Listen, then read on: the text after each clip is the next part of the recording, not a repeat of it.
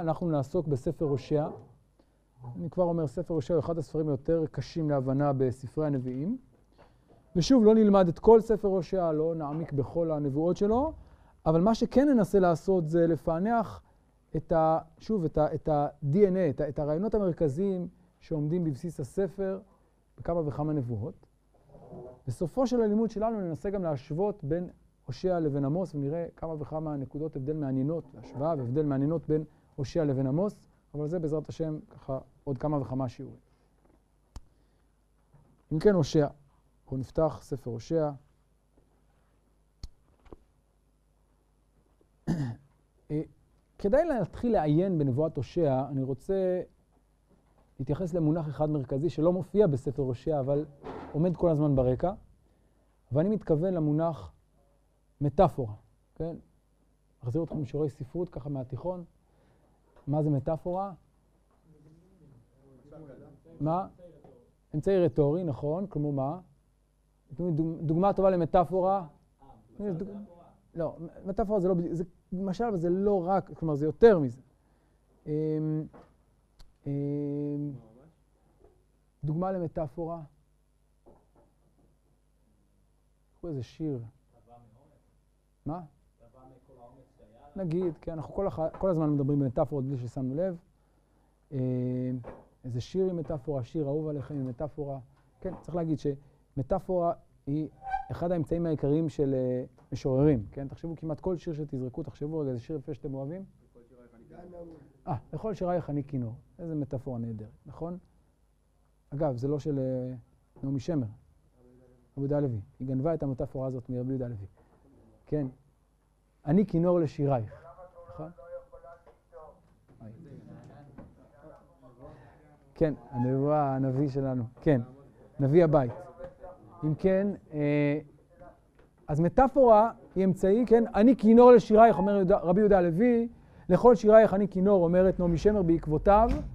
הרעיון הזה הוא בעצם, כן, אני לוקח את המושג הזה, אפשר אולי לסגור גם שם, סליחה, לא נעים לי מהנבואה, אבל אנחנו רוצים ללמוד פשוט. לא, זה... חכמים בבתי המדרש גם אמרו את זה כשהנביאים נכון, נכון, אין לי מה להגיד להגנתי. אני אעשה. טוב, אה, אז זו מטאפורה. ולמטאפורה יש תפקיד מאוד מרכזי. כלומר, מה בעצם עושה, אם נחשוב רגע על לכל שירייך אני כינור, אני כינור לשירייך.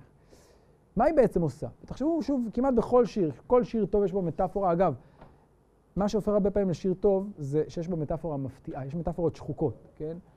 אה, אבל יש מטאפורות כאלה מפתיעות, שככה פתאום אתה אומר, אה, זה מעניין, החיבור הזה בין, בין השדה הזה לשדה הזה, כן? אה, כלומר, לוקחים איזה מושג, נגיד כינור, כן? אולי ניקח עוד איזה, עוד איזה רעיון למטאפורה. תני לי עוד איזה שיר ככה אהוב עליכם, עכשיו על מטאפורה שיש בו. קדימה. סומך עליכם שאתם חובבי שירה.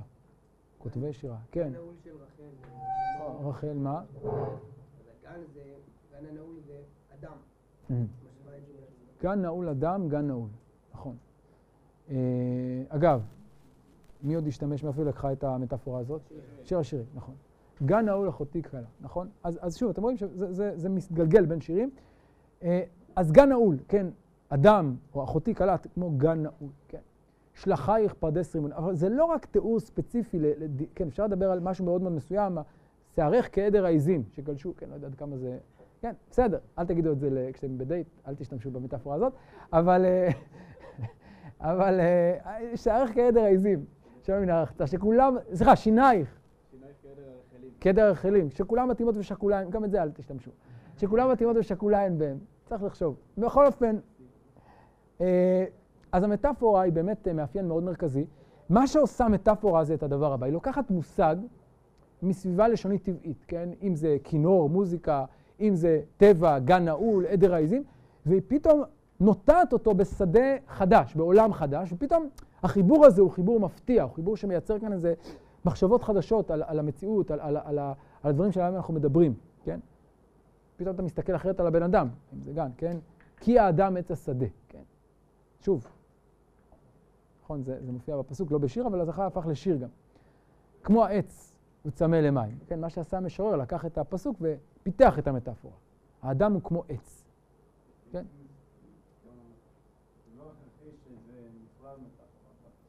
נכון, נכון, שם זה הפוך. שם זה שאלה. האם האדם הוא עץ השדה? והתשובה היא לא. נכון. אבל המשורר יש לו חירות, אז הוא לקח את זה, האדם הוא כמו עץ. אז אם נשתמש רגע, יורשה לי לשאול את, המוס... את המטאפורה הזאת של עץ, מה שעושה מטאפורה, היא עוקרת מושג מהסביבה הטבעית שלו, הנה, לקחתי את המושג, והיא נוטעת אותו בשדה סמנטי חדש. ואז מה קורה? פתאום נוצר כאן במפגש הזה בין העולמות, נוצר איזה משהו חדש. צומחים ענפים חדשים בתוך העולם הזה, נכון? וזה מפתיע אותנו וזה מעורר אותנו למחשבה.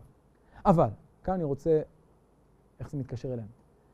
מטאפורה היא לא רק אמצעי אומנותי סגנוני יפה ועשיר, אלא בהרבה מקרים, כשאני לוקח מושג לסביבה אחרת, או משתמש באיזושהי מטאפורה, אז זה מייצר שינוי בהבנה של, של הדבר עצמו. כן? כשאני מדבר על אדם כמו עץ, למשל, אני מתבונן אחרת על אני מדגיש, כן, כשאני אומר האדם הוא כמו עץ השדה, אז מהו האדם? קודם כל, יש לו שורשים, נכון? הוא קשור למקום, נכון? הוא מצמיח פירות. כן?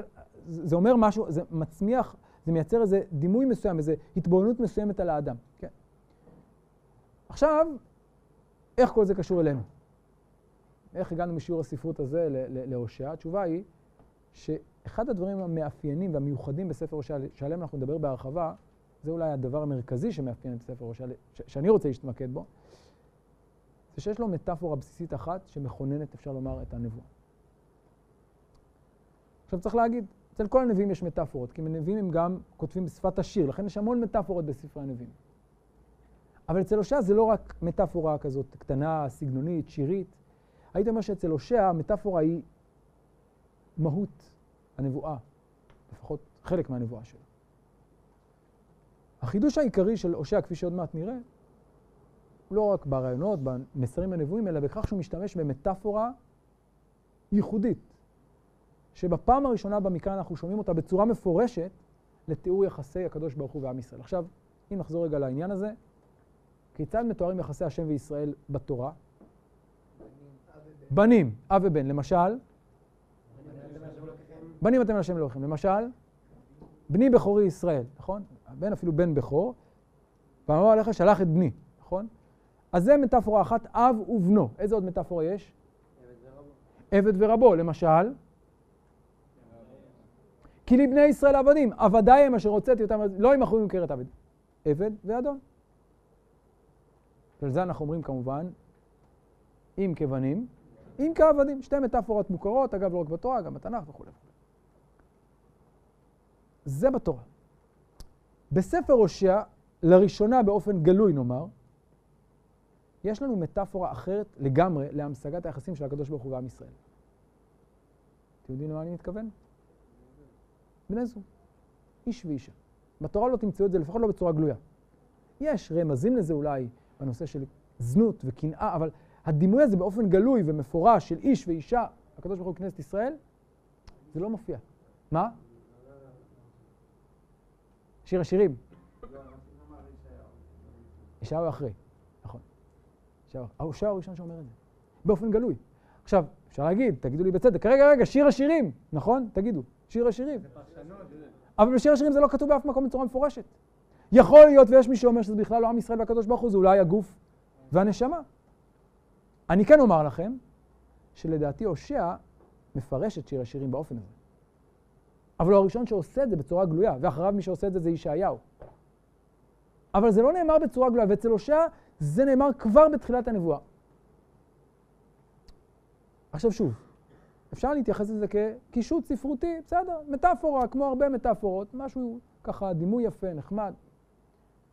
לא, אצל הושע הדימוי הזה של איש ואישה הוא לא סתם קישוט, הוא נוגע בנקודה מאוד מהותית בהבנת היחסים. כשאתה מדבר על יחסים כאלה, זה לא סתם קישוט, זה הבנה שונה לגמרי של מהות היחסים. יש הבדל של שמיים וארץ. שוב, השתמשתי במטאפורה. אם אני משתמש בדימוי של אב ובן, אדון ועבד, או איש ואישה, נכון? זה משנה את ההבנה של טיב מערכת היחסים, של האופי שלה, של ההתחלה שלה, של הסיום שלה, של החטאים שבה, נכון? כלומר, זה אחר לגמרי. הטענה שאנחנו ננסה לפתח בשיעורים הקרובים היא שלאור ההבנה הזאת, המטאפורה הזאת, זה אני חושב המפתח להבנת הרבה מהנבואות של הושע, ואולי הרבה מהחידושים הנבואיים של הושע. אנחנו ננסה להביא לאור הנבואה הזאת, לאור המטאפורה הזאת, את הנבואות ואת הרעיונות העמוקים שגנוזים כאן בספר הזה. וכאמור, זה לא מסתיים כאן, זה מתחיל כאן, אבל זה לא מסתיים כאן. זה ממשיך הלאה, אצל ישעיהו כמובן, ואחרי זה, ועוד ועוד, עד היום כמובן.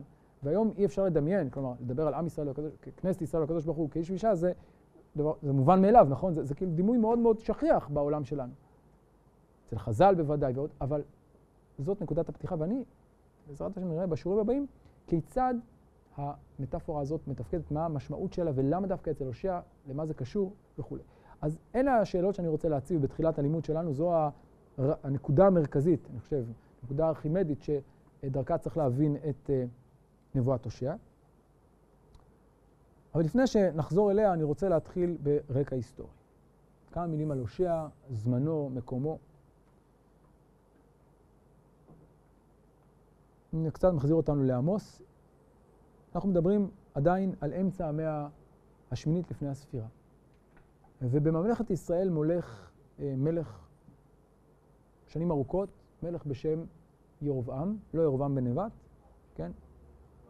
מה? נכון, ירבעם בן יואש, הוא מכונה גם ירבעם השני, יש כאלה שקוראים לו, כן, להבדיל.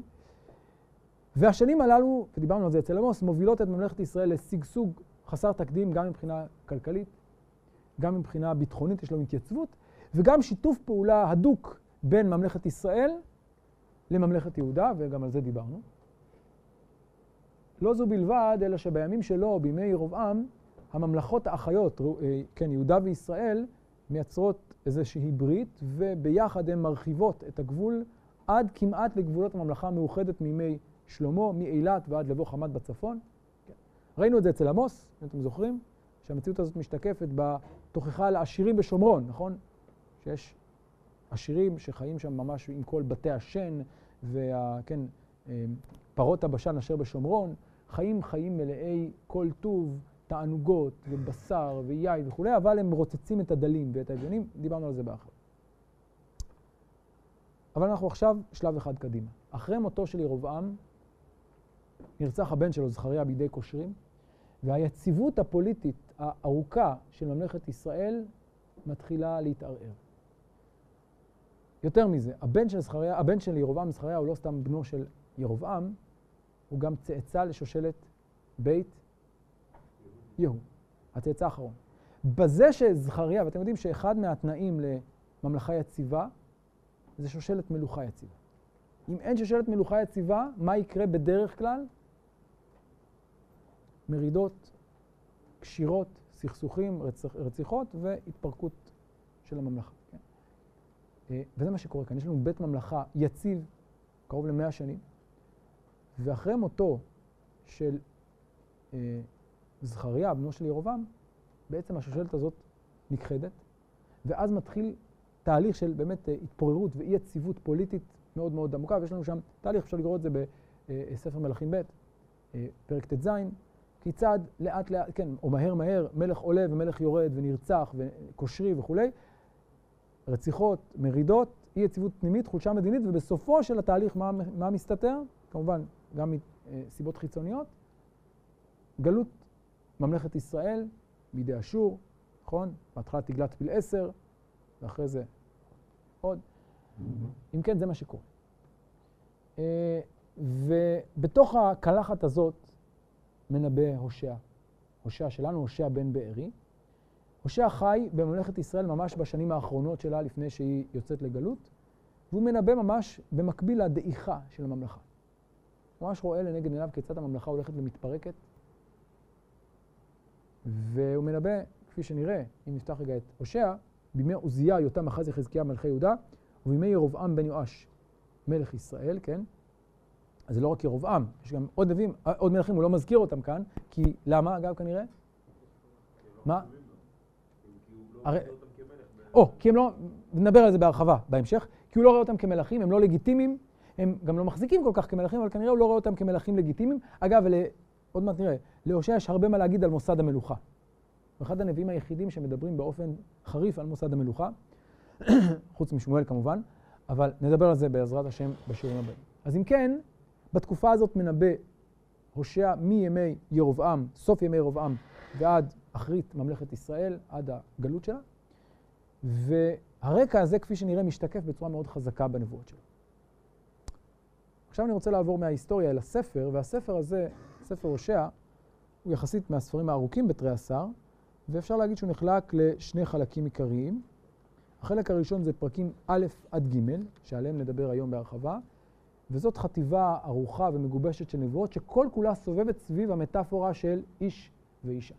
ישראל והקדוש ברוך הוא, הקדוש ברוך הוא וישראל איש ואישה. ויותר מזה, חיי המשפחה של הנביא עומדים כאן ברקע. נדבר על זה בהרחבה בהמשך השיעור. בחלק הזה, החלק הראשון, א' עד ג', אין התייחסות לרקע המדיני, ההיסטורי של הושע.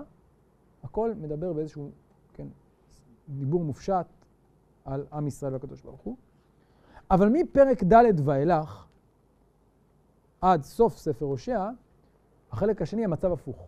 אין בו כמעט שום התייחסות לחיים האישיים של הנביא מצד אחד, אבל יש בו הרבה התייחסות למה? למציאות ההיסטורית, לשחיתות המוסרית, להתפרקות המדינית, החברתית. כל הדברים הללו ממש אה, מהדהדים שם בצורה מאוד חזקה בפרקים האלה. גם אירועים היסטוריים בני הזמן ועוד ועוד, חילופי המלכים, הרציחות הפנימיות, עליית אשור, כל הדברים האלה מהדהדים בחלק השני של, ה, אה, אה, של הספר. ואפשר לומר שבחלק הזה גם מהדהדת חרדה עמוקה מזה שממלכת ישראל עומדת להתפרק, להיכחד. אלה שני החלקים. מה נעשה בשיעור, או בשיעורים שלנו, אז בסדרת השיעורים הקרובה, קודם כל בשיעור הזה, בשיעורים הבאים, נתמקד בעיקר בחלק הראשון, כלומר בשלושת הפרקים הראשונים, שהם כאמור מגבש אחיד של נבואות, סביב העיקרון הזה של יחסי איש ואישה, והרעיונות או העקרונות שנלמד בנבואות האלה יהיו הבסיס להבנת החלק השני של הספר. אותו לא נלמד כסדר, אלא ננסה ככה לגעת בכמה נבואות מרכזיות שם לאור החלק הראשון. למרות שלכאורה זה שני חלקים שונים, יש ביניהם קשר עמוק, ונדבר על זה בעזרת השם בשיעור הבא, בשיעור הבאים. ואני כבר אומר שהמטאפורה הזאת של הושע היא מעין משקפיים שדרכם הושע מצליח לזהות או לאבחן, אפשר לומר, את החולאים המוסריים הרוחניים של עם ישראל בתקופתו, וגם לתת להם איזושהי, כן, אה, לא רק דיאגנוזה, אלא גם פרוגנוזה, כן, גם לתת את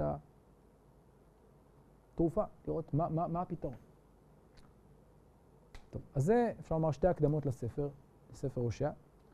ועכשיו אני רוצה לגשת אל הספר עצמו, כאמור, לחלק הראשון בנבואת הושע. החלק הזה, פרקים א' עד ג', אפשר לחלק אותו, אפשר לחלק אותו לכמה חלקים. אני אציע כרגע חלוקה, אה, את החלוקה הבאה לשש פסקאות. שש פסקאות, שש נבואות, וכפי שנראה, הנבואות הללו, יש ביניהם קשר אה, משמעותי, פנימי. אולי תגידו לי אתם, אתם יכולים אולי לזהות כאן חלוקה פנימית, ת, תרפרפו, תנסו לראות. כן, אז החלק הראשון, אפשר לומר, פרק א', עובד.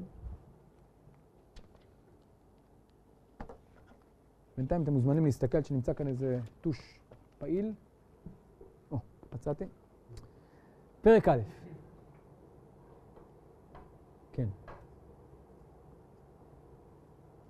אז מה קורה בפרק א'? אפשר סתם לרפרף, להסתכל. נישואי, נכון? הושע. נכון? אשת זנונים. ו... וילדי זנונים. אוקיי, הלאה, זה פרק א'. פרק ב', מה עניינו? האם זה נושא אחד, שני נושאים? תעבור ממש בזריזות. אז קודם כל תראו שפרק ב' פותח ב... נכון, בחזון גאולה, נכון, פרק ב', א' עד ג', חזון גאולה, נכון? והיה מספר מצוות ככל הים אשר לא ימעט ולא יספר. אה, אז זו פסקה, הפסקה השנייה. מה קורה בחלק הבא, מפסוק ד' בפרק ב'? ריבו ועמכם ריבו. מה זה ריבו ועמכם ריבו? משפט תוכחה, כי היא לא אשתי ואנוכי לא אישה ותסר זנוניה, ושוב נדלג כרגע על כל העניין הזה, נדבר עליו בהרחבה בשיעור הבא. יש לנו כאן את אה, אה, תוכחה, ואפשר לומר שיש לה שני חלקים, ב', כן, ד' עד, כאן עד אה, ט"ו. מה קורה בפסקה הזאת? ריבו בעמכם. ריבו זה תוכחה, נכון? תוכחה ופורענות. מה קורה בפסוק ט"ז? מה קורה מפסוק ט"ז?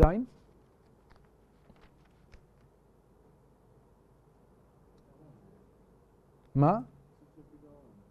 נכון, חידוש, תיקון וחידוש הביט, נכון? חידוש. ט"ז עד אה,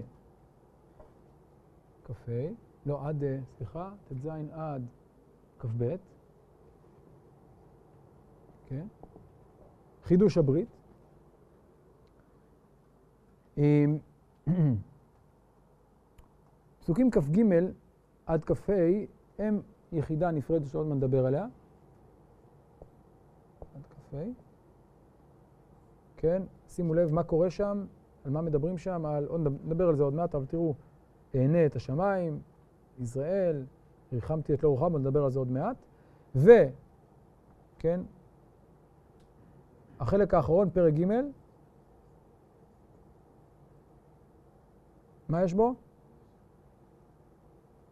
אהוב, ציווי, כן?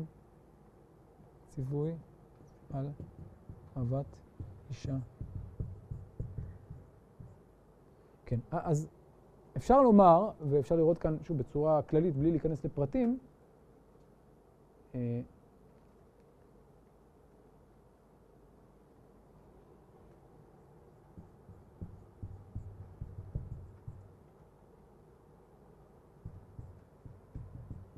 כן, אז אפשר לומר שיש לנו כאן שש פסקאות ויש ביניהם מבנה חייסטי די ברור ואנחנו רק נצביע עליו בקצרה עכשיו, אחרי זה אנחנו נפרט את זה. פרק ג' מקביל באופן ברור לפרק א', כלומר בשני המקרים יש לנו נישואים עם אשת זונים וילדי זונים, והשאלה היא כמובן מה היחס בין הציווי כאן לציווי שם, נדבר על זה בהרחבה. מול חזון הגאולה בפרק ב', פסוקים א' ג', יש לנו את החזון הזה, דרשת שמות בני הושע, וכפי שתראו בשיעור הבא, יש לנו בשני המקרים הללו דרשה של שמות הושע לחיוב, גם בפרק ב' וגם בפרק, גם בתחילת פרק ב' וגם בסופו. וליבת הנבואה, החלקים האלה, זה בעצם התוכחה מצד אחד, או הפרת הברית, מול חידוש הברית. טוב, זה המבנה. שוב, בלי להיכנס יותר מדי לפרטים, זה באמת תמונה מאוד מאוד כללית, ועוד נדבר עליה בהמשך, אבל כדי לראות לעומק את הנבואה, נצטרך כל הזמן להשוות בין היחידות המקבילות כאן, בין הנבואות המקבילות. היום אני רוצה להתמקד בעיקר ביחידות הראשונות. בואו נחזור אל הפסוקים. קדימה. נתחיל ללמוד קצת. כן. דבר אדוני אשר היה אל הושע בן בארי בימי עוזיה, יותם, אחז, יחזקיה מלכי יהודה, ובימי ירבעם בן יואש מלך ישראל. תחילת דיבר אדוני בהושע. ויאמר אדוני אל הושע, לך קח לך אשת זנונים וילדי זנונים, כי זנו תזנה הארץ מאחרי אדוני. וילך ויקח את גומר בת דבליים, וטהר ותלד לו בן. ויאמר אדוני אליו, קרא שמו יזרעאל, כי עוד מעט ופקדתי את דמי יזרעאל על בית יהוא, והשבתי ממלכות בית ישראל. והיה ביאמר, ושברתי את קשת ישראל בעמק יזרעאל. ותער עוד ותלת בת, ויאמר לו קרא שמה לא רוחמה, כי לא אוסיף עוד ארחם את בית אדוני, כי נשוא אשא להם. את בית ישראל, סליחה, כי נשוא אשא להם. ואת בית יהודה ארחם והושעתים באדוני אלוהיהם, ולא שהם בקשת ובחרב ובמלחמה, בסוסים ובפרשים. ותגמול את לא רוחמה ותער ותלת בן, ויאמר קרא שמו לא עמי, כי אתם לא עמי, ואנוכי לא אהיה לכם. הפתיחה של ספר הושע היא פתיחה מאוד מפתיעה, נכון? מה מפתיע בה? מה מפתיע? מה זה הציווי הזה, נכון? מה זה הציווי הזה? מה זה לך, קח אשת זנונים? מה זה הדבר? מה קורה פה? מאוד מוזר. כמובן, כל המפרשים מתקשים בזה, אבל אני רוצה רגע, לפני שנגיע לנקודה הזאת, שימו לב לפרט מעניין, תחילת דיבר השם בהושע. כך פותח, בעצם פותח הספר, תחילת דיבר השם בהושע. מה הכוונה תחילת דיבר השם בהושע? סליחה, שני פירושים אפשריים. מה הפירושים? זאת הנבואה, זה תחילת דבר השם אל הושע, זה היה נקודת המוצא של הנבואה שלו. אפשרות שנייה. הוא הנביא הראשון. יש מי שמפרש, יש מחלוקת בחז"ל האם זה באמת הנביא הראשון או לא, אבל אני חושב שהפירוש הפשוט תחילה דיבר השם בהושע, זה לא שהנביא הראשון בארבעת הנביאים הוא הושע, אלא שהנבואה הראשונה של הושע זה הנבואה הזאת. אבל מן הסתם זה הנבואה הראשונה, נכון? אם היה בהתחלה, אז כנראה שהיא הראשונה. אז קודם כל זה לא נכון. לא תמיד הנבואה הראשונה היא תמיד בהתחלה. למרות שזה מסתבר. מה? מה? באיזה שאלה? נכון. אז שוב, אני אומר, קשור לשאלה איך מבינים את זה, אבל אני רוצה לחזור רגע לשאלה, למה זאת הנבואה שפותחת? מה החשיבות של הדבר הזה? אז שימו לב שהנבואה הזאת היא לא סתם נבואה ראשונה, היא גם נבואה שעוסקת במה? באיש, בסיפור האישי של הנביא, נכון? כלומר, היא עוסקת בביוגרפיה של הנביא. צריך לקחת אישה, להביא ילדים, לתת להם שמות, נכון? זה סיפור מאוד מאוד אישי, מאוד משפחתי, נכון? מהבחינה הזאת אפשר לומר שהנבואה הזאת היא קצת מזכירה לנו סוג מסוים של נבואות שאנחנו מכירים כמעט אצל כל הנביאים, ואני מתכוון לנבואות הקדשה. מה זה נבואות הקדשה? דוגמה לנבואת הקדשה? נבואה שבה נביא הופך לנביא. ירמיהו פרק א', זו דוגמה מצוינת, נכון? בטרם אצורך בבטן ידעתיך, בטרם תצא מערך מקדשתיך, נביא לגויים נתתיך. זה הרגע שבו ירמיהו מקבל את הנבואה, ומה הוא אומר כמובן? הנה ידעתי דבר, זה ישעיהו, הנה ידעתי דבר כי נער אנוכי.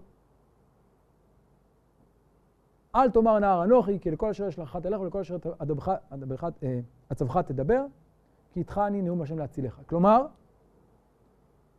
מתחיל את הסיפור, את השליחות, הוא מפחד, הקדוש ברוך אומר לו, אל תדאג, זה כמובן מזכיר לנו נביא אחר שקיבל נבואה קדושה הזאת, וזה כמובן משה. ועוד כשנדבר על ירמיהו, נדבר בהרחבה על ההקבלה הזאת, לא במקרה ההקבלה הזאת בין ירמיהו למשה היא בדיוק, אגב, לכן זה גם ההפטרה. גם אצל משה, נבואת הקדשה שלו היכן? בסנה, וגם הוא, איך הוא מגיב? למה לא? אני לא יודע לדבר, נכון? אני ערל שפתיים. טוב, אז נבואת הקדשה זה נבואה שבה הנביא, האדם הופך לנביא, מקבל ציווי, עובר את התהליך הזה של לעבור מאדם רגיל לשליח השם. בדרך כלל הוא גם מתנגד, לא תמיד, נכון? אז זו נבואת הקדשה, ואגב, יש ממש מאפיינים בולטים לנבואות הקדשה, עוד נדבר עליהם בעזרת השם בהמשך. אבל הדבר, אני חושב, הכי בולט בנבואות ההקדשה, בכמעט כל נבואות ההקדשה, שזה רגע של ניתוק. ניתוק מהמציאות הטבעית, האנושית שבה אתה חי, ומעבר לספירה נבואית. דוגמה לזה? חזקאל, אלישע, זה לא הקדוש ברוך הוא, אבל זה אליהו, נכון? זה מה שקורה, משה רואה צאן, כן, זו דוגמה. משה רואה צאן, ופתאום הופך לשליח, כן. תעזוב את הצאן, תעזוב את הזה, לך לחותנך ולך למסע, לארץ, לארץ מצרים, להציל את עם ישראל. כלומר, זה רגע של אה, ניתוק חריף מהמציאות הטבעית הנורמלית שאתה רואה צאן, או בולס שקמים, או, כן, ופתאום אתה מקבל צו, פתאום אתה שליח. והנה נבואת הקדשה של הושע, מה קורה בה? תחילת דיבר השם בהושע, מה הציווי? היינו מצפים שהוא מה יגיד לו?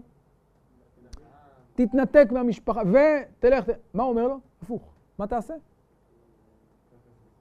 תתחתן. מה תעשה? תוליד ילדים.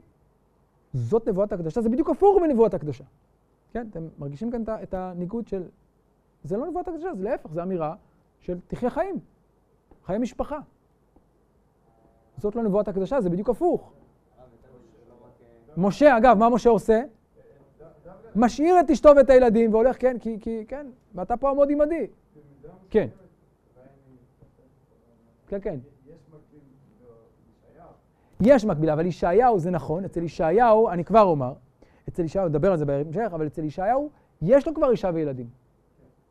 הוא אומר לו רק, הבן שייוולד לך תקרא כך, והבן הזה יקרא כך, אבל הוא לא אומר לו, כשאתה נביא, תתחתן. הוא גם לא אומר לא להתחתן. אגב, יש נביא שכן אומרים לו לא להתחתן, וזה ירמיהו. נכון, נכון, זה לא נבואת הקדושה, יש לו משפחה, ואומרים לו, המשפחה גם משתלבת בנבואה באיזשהו אופן, אבל גם זה לא נבואת הקדשה וזה גם לא ציווי על החיים הללו. אלא יש כבר מציאות, יש לך אישה, יש לך ילדים, אז עכשיו השם יהיה כזה וכזה, והשם יהיה כזה וכזה, והילדים יהיו סמל הנבואה. אבל זה לא להקים משפחה כחלק מהנבואה.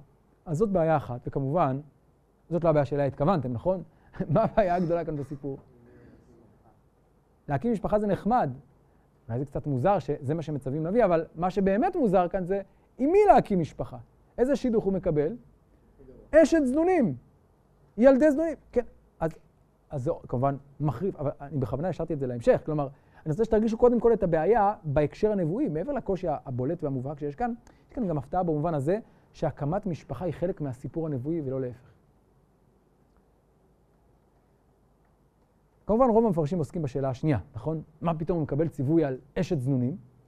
ובאמת שאלה גדולה מאוד, והוצאו כמה וכמה פירושים. מישהו אולי יכול לחשוב איך אפשר לפתור את הבעיה הזאת? אז כן. אז יש אומרים שזה חלום. כן, חלום. נבואה, כן? אבן עזרא אומר, חלילה, חלילה, שיצווה השם לקחת אשת זנונים ולהוליד את זה לזנונים, כן? והנכון בעיניי, כי זה הנביא היה רואה במראות נבואה בחלום הלילה, שהשם אמר לו, לך קח לך אשת זנונים וכולי, וכל זה במראות הנבואה. אבל צריך להגיד, שלמרות הפירוש הזה, שהוא הפירוש המקובל יותר, יפה. הגמרא בפסחים, בסוף פסחים, אמר לו הקדוש ברוך הוא ליהושע, בניך חטאו. היה לו לומר, בניך הם, בניך נוניך הם. גלגל רחמך עליהם. לא יודע שלא אמר כך, אלא אמר לפניו, ריבונו של עולם, כל העולם שלך הוא, האווירם באומה אחרת. אמר הקדוש ברוך הוא, מה אעשה לזקן זה? תקשיבו טוב למדרש. אמר, אומר לו, לך קח לך אישה זונה ולא לך בנים זנונים. ואחר כך אומר לו, שלך מעל פניך. אם הוא יכול לשלח, גם אני אשלח את בני ישראל. שימו לב. לפי המדרש זה לא נבואה, זה לא חלום, אלא זה משי, ממשי. למה? זו נקודה חשובה שנחזור עליה עוד מעט. כי דרך החוויה הזאת הוא אמור להפנים איזה רעיון, איזה עיקרון עמוק. הוא אמור לעשות איזשהו שינוי מהתפיסה שאומרת, נו, תעבירה באומה אחרת, לתפיסה שאומרת, אי אפשר. למה אי אפשר? איך אתה יכול? כן, חיבור. אגב, שימו לב שהמדרש כאן מתמקד דווקא בבנים. אני רוצה דווקא להתמקד באישה. כן. הם לא מתמקדים, הם מתייחסים כמובן גם לבנים, אבל בנים כאן הם פועל יוצא של האימא. אשת זנונים ומאלה ילדי זנונים, אבל עוד מעט נראה שעיקר הנבואה תדבר על האישה. נכון שעכשיו מדובר על בנים, אבל לב הנבואה, וזה החלקים הללו, ידברו בעיקר על, ה, על האישה. כן. בשלב מסוים אבל הושע פונה לבנים, זאת אומרת, הוא אומר ריבו בימכם, זאת אומרת, צריך להבין כן, כן, ברור. ש... נכון, נדבר על זה. אבל כי היא לא אשתי ואנוכי לא אישה. כלומר, זה, זה הסיפור כאן, נדבר על זה עוד מעט. ברור שיש גם קשר לבנים. כן.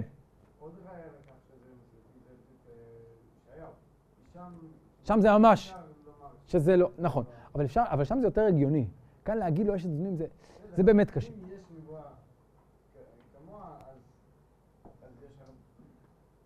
אוקיי, אתה אומר יכול להיות, יכול להיות. אוקיי, אז זאת שאלה, אני לא רוצה לפתור אותה, כן? יכול להיות שהשאלה השנייה שלנו, למה יש שינוי תענה לשאלה הראשונה? כלומר, כלומר, אתה יוצא מה- מהבניית משפחה הרגילה הנורמלית של...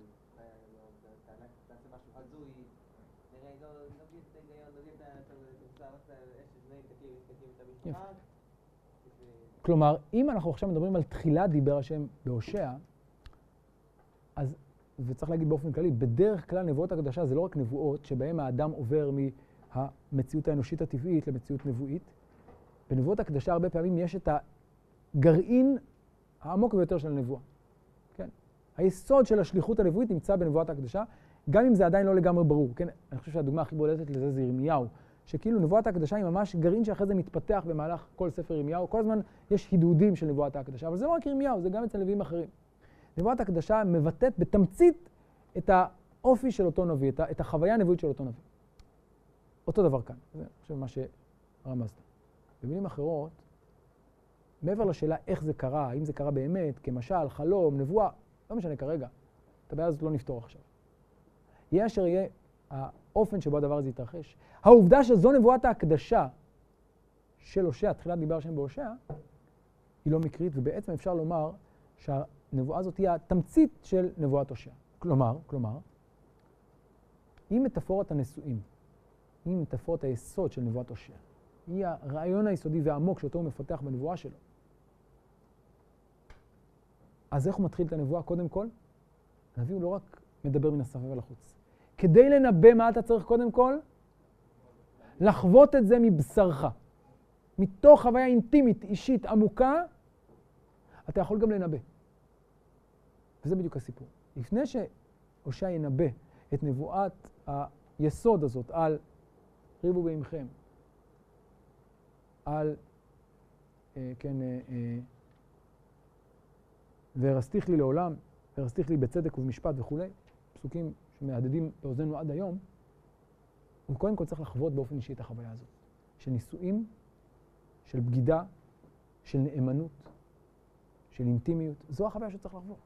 שוב, משל, חלום, מציאות, אני לא אכנס כרגע, אבל זו החוויה היסודית שצריך לחוות באופן אישי, כי נבואה היא לא רק, וזה אגב דבר מאוד עמוק לגבי נבואה, נבואה היא לא רק, זה לא שאדם בא ונואם נאום ואומר, אלא הוא צריך להיות, לחוש אותו בבשרו. מבשרי יחזה אלוה, כן? להיות חלק ממנו, לחוות אותו באופן עמוק.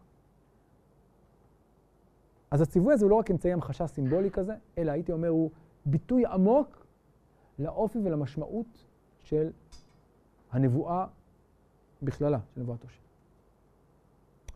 אז זאת פתיחת הנבואה, וכאן אנחנו ממשיכים הלאה. לך, קח לך אשת זנונים וילדי זנונים, כי זנות תזנה, כבר נאמר לו כאן, אפשר לומר, המסר הבסיסי, זנות תזנה הארץ מאחורי השם.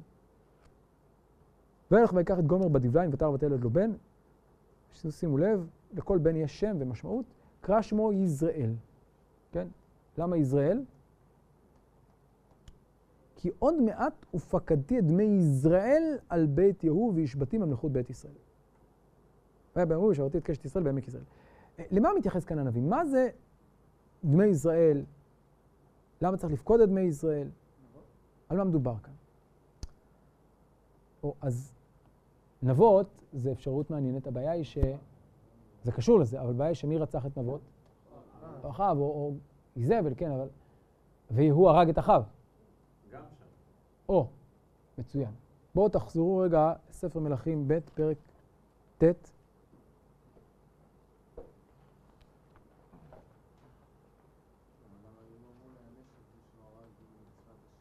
אה, שאלה מצוינת, שאלה מצוינת. רגע, רגע, רגע. קודם כל בואו נחזור לשם. פרק ט', פסוק ב', נאמר כך. אה, סליחה, אה, פסוק אה, כ"ד, מלכים ב', ט', כ"ד. ויהוא מילא ידו ובקשת, ויח את יהורם בן זרועיו, כן, אחרי שהוא מתמנה למלוכה, כן, נמשך על ידי שליחו של אלישע. ויח את יהורם בן זרועיו, ויצא החצי מליבו, ויכרע ברכבו.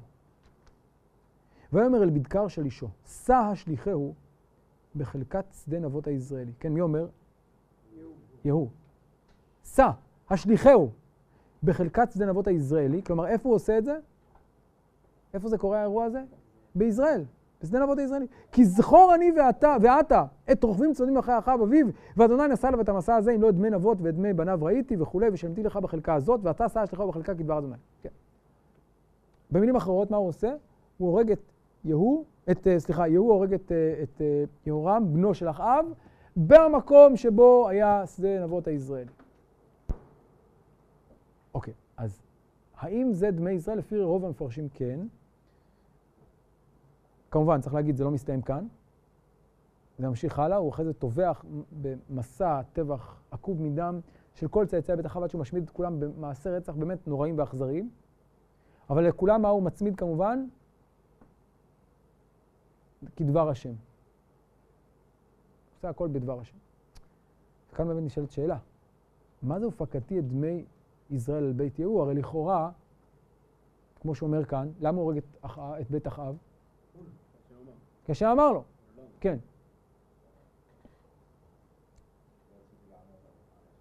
כן, קדימה. זה-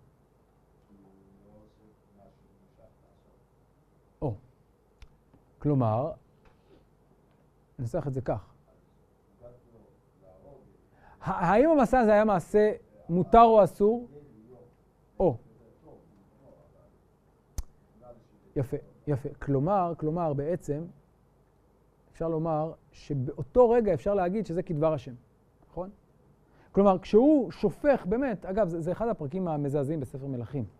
מה שיותר מזעזע שם, שכל מעשה טבח נורא, הוא באמת עושה שם מעשה טבח מזוויעים. אין, אין כדוגמתם בתנ"ך, אני חושב. ואת כולם הוא מיד מציג, אומר, כן, כן, זה כדבר השם, זה כנבואת אליהו וכולי וכולי. כלומר, הוא, הוא, הוא טובח לשם שמיים כזה. אה, ויש שם באמת איזו אמביוולנטיות כזאת ביחס של ספר מלכים למעשה הזה, כי מצד אחד באמת זה לכאורה דבר הנביא, אבל, אבל הוא ככה, רואים שהוא די נהנה מהסיפור הזה, כן? ממש אה, עושה את זה ככה בהתלהבות יתרה. כן, משהו כזה, שמחה של מצווה. כן. אה, אומר הרד"ק כך, אף על פי שעשה בזה הדבר הישר בעיני השם, כיוון שהוא לא שמר ללכת בתורת השם ולא שם מכל חטאות ירובעם בן נבט, נחשבו לו הדמים ששפך על ידי מהקיא. זו אמירה מאוד uh, עדינה ומורכבת, צריך להבין אותה. כלומר, יכול, המעשה הזה כשלעצמו, הייתי אומר באותו רגע, לא בהכרח שלילי. כלומר, אפשר לשפוט אותו אולי בצורה חיובית, אולי הוא ראוי, אין ברירה, צריך לעשות, אבל למפרע, השיפוט הנבואי הוא שלילי. כלומר, זה מעשה שרק במרחק, בטווח זמן ארוך, אה, אה, אה, כן, באופק נבואי ארוך, רחוק, אתה יכול להגיד, רגע, זה היה ראוי או לא. וזה מה שעושה יהוא. וזה מה שעושה, סליחה, הושע. בעצם אומר, רגע, או נבואת הושע. באותו זמן היה נראה שהוא עושה את זה לשם שמיים, אבל כשאני מסתכל בפרספקטיבה היסטורית על בית יהוא, שואל את עצמי, האם באמת הם היו ראויים לזה? התשובה היא לא. אז אם הם לא ראויים לזה, אז למפרע, מה שהם עשו הוא לא מעשה לשם שמיים, אלא מה הוא? שפיכות דמים. כן, פשוטה, לא יותר מזה. כן. אולי זה כמו ההסתכלות שלנו היום על תהליכים היסטוריים שהיו פעם, למשל אה, עבדות או לקיחת יותר מאישה אחת, שהם היו לא מוסריים. אוקיי, אז זאת שאלה, כי... זו שאלה מורכבת, כלומר, אני יכול לומר כך, האם ראוי שנשפוט את העבר ב... לפי המציאות של ההווה, או, או שזה אנכרוניזם, כלומר, אז זו שאלה אחת. אני אומר יותר מזה, יש כאן אמירה שאני אני כן יכול לשפוט אותו, זה, זה לא שהשתנתה התפיסה המוסרית שלי. כלומר, כאן אני אומר, פעם לא היו רגישים לעבדות, היום רגישים. פעם לא היו רגישים, לא יודע מה, לכל מיני דברים לא מוסריים, היום אנחנו רגישים יותר. אז האם אתה יכול לשפוט את העבר או לא, זו שאלה, אבל משהו ברגישות המוסרית שלנו השתנה. כאן, אני לא אומר שמשהו השתנה, אני אומר שהשיפוט השתנה בגלל שאולי במציאות משהו השתנה. כלומר, יכול להיות שזה היה בסדר, אבל כיוון שאני בפרספקטיבה היסטורית, אני אומר, הם עשו מעשה נורא, הם שפכו דמים, אבל לא היה לזה צידוק ארוך טווח. כלומר, זה לא שהם הקימו משהו יותר טוב, להפך, הם חטאו באותם חטאים. אז בדיעבד אני אומר, לא היה לזה צידוק. כלומר, הצידוק הזה הוא מתפרש למפרע על ידי המעשים שלהם. זה מעניין. כן, כן. עניין של מטרה שמקדשת את האמצעים. נכון, נכון. ולפעמים היא כן מקדשת. לפעמים אין ברירה, אתה אומר לעצמך, יש כאן שושלת שאתה, שהיא מחטיאה את העם, ואין ברירה, צריך לעשות משהו, לפעמים זה כרוך בשפיכות דמים, אין מה לעשות. זה קשה, זה נורא, אבל אין ברירה.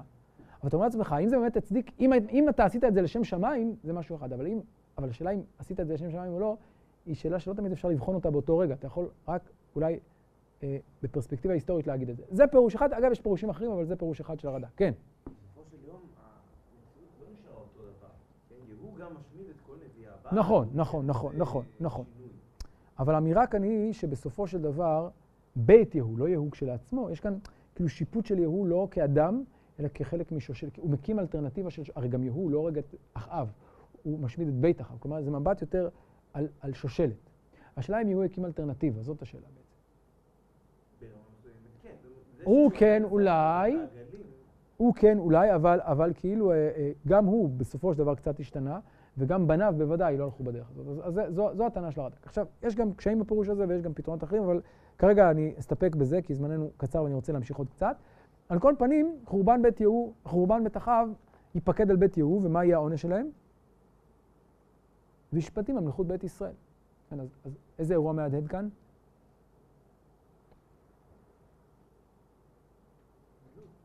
גלות אולי, אולי מותו של זכריה, כלומר השמדת בית יהוא, נכון?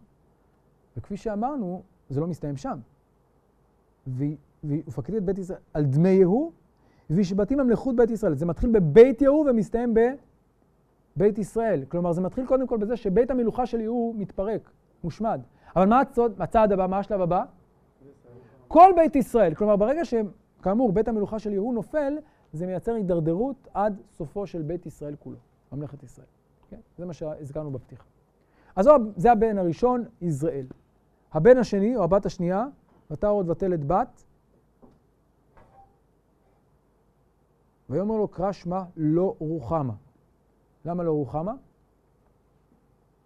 כי לא הוסיף עוד הרחם את בית ישראל, כי נשוא להם. כן. אז מה זה לא רוחמה? מה זה לרחם? אגב, מה זה לרחם באמת? מה זה לרחם? לאהוב. לאהוב. זה לא mercy. כלומר, זה גם, אבל זה, רחמים זה, זה אהבה. אה, אז לא אוסיף לרחם, פירושו של דבר, לאהוב. ושוב, אני רוצה שתשים לב שהמונח הזה, הרחמים שמופיע כאן, מונח אהבה שיופיע בהמשך, הם מונחים מאוד מרכזיים בספר הושע, בתיאור היחסים בין עם ישראל לבין הקדוש ברוך הוא. האהבה והרחמים הם מושגי יסוד שכבר כאן מופיעים ויש להם תפקיד מאוד מרכזי בהמשך. כמובן, כאן זה עדיין שלילי. לא ארחם, אני לא אוהב אותם.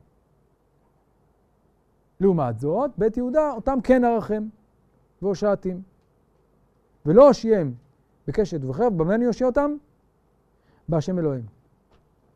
אה, יש, אומרים שהפסוק הזה רומז לאיזה אירוע, שפחות או יותר בזמנו של אה, הושע קצת אחרי. מה? חזקיהו. כלומר, אשור, אמרנו... מה? כן, אני לא יודע אם הוא היה, אני לא יודע עד כמה הוא היה בסיפור הזה של הצלת אה, ישראל מיד אשור, אבל על כל פנים, יש כאן רמז לזה. כלומר, ממלכת ישראל לא תעמוד בפני אשור ושברתי את קשת ישראל בעמק יזרעאל. לעומת זאת, את יהודה, מה אני אעשה? אני ארחם ואני אושיע אותם. וזה אולי רמז לזה שהם ייוושעו מהאשורים. בהשם אלוהים, אגב, איך הם ינצחו? לא בזכות כוח צבאי, אלא באופן ניסי, וזה באמת מה שקורה שם. הלאה. מה הבן השלישי? ותגמול לא רוחמה ותלת בן. ותאמר קרא שמו לא עמי, כמו לא רוחמה, לא עמי, כי אתם לא עמי, ואנוכי לא אהיה לכם. אה, מה נוסף כאן בלא עמי? ביחס ללא רוחמה? מה? ניתוק מוחלט, אבל שימו לב שזה גם הדדי, נכון? אתם לא עמי ואני לא אהיה לכם. כלומר, זה הדדי. לא, קודם אמרנו, אני לא ארחם אתכם. כאן מה הוא אומר להם? זה לא מתחיל ממני. מאיפה זה מתחיל? אתם לא רואים את עצמכם כעמי, אז גם אני לא אהיה לכם. כן.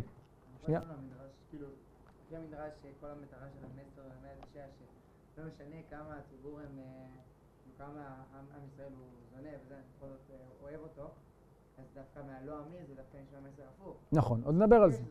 נכון, נכון, עוד נדבר על זה, אז נחזור לשם. זה פסקה הבאה. זה, זה הפסקה כבר הבאה וגם פסקה שלך, נדבר על זה. אמ, אז אתם לא עמי מהצד שלכם, ואנוכי לא אהיה לכם, כן? אני רוצה להוסיף כאן, רגע, רצית להעיר, כן.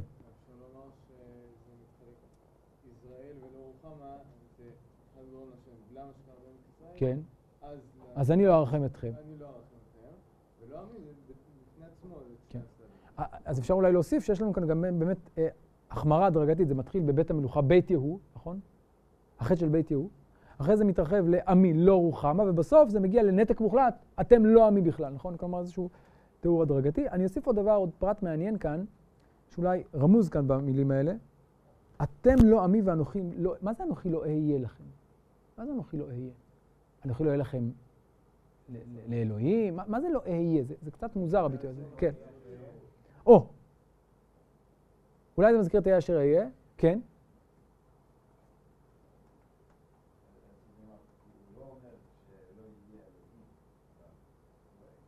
לכם, כלומר, אני אהיה, אבל לא אהיה לכם. כן, כן.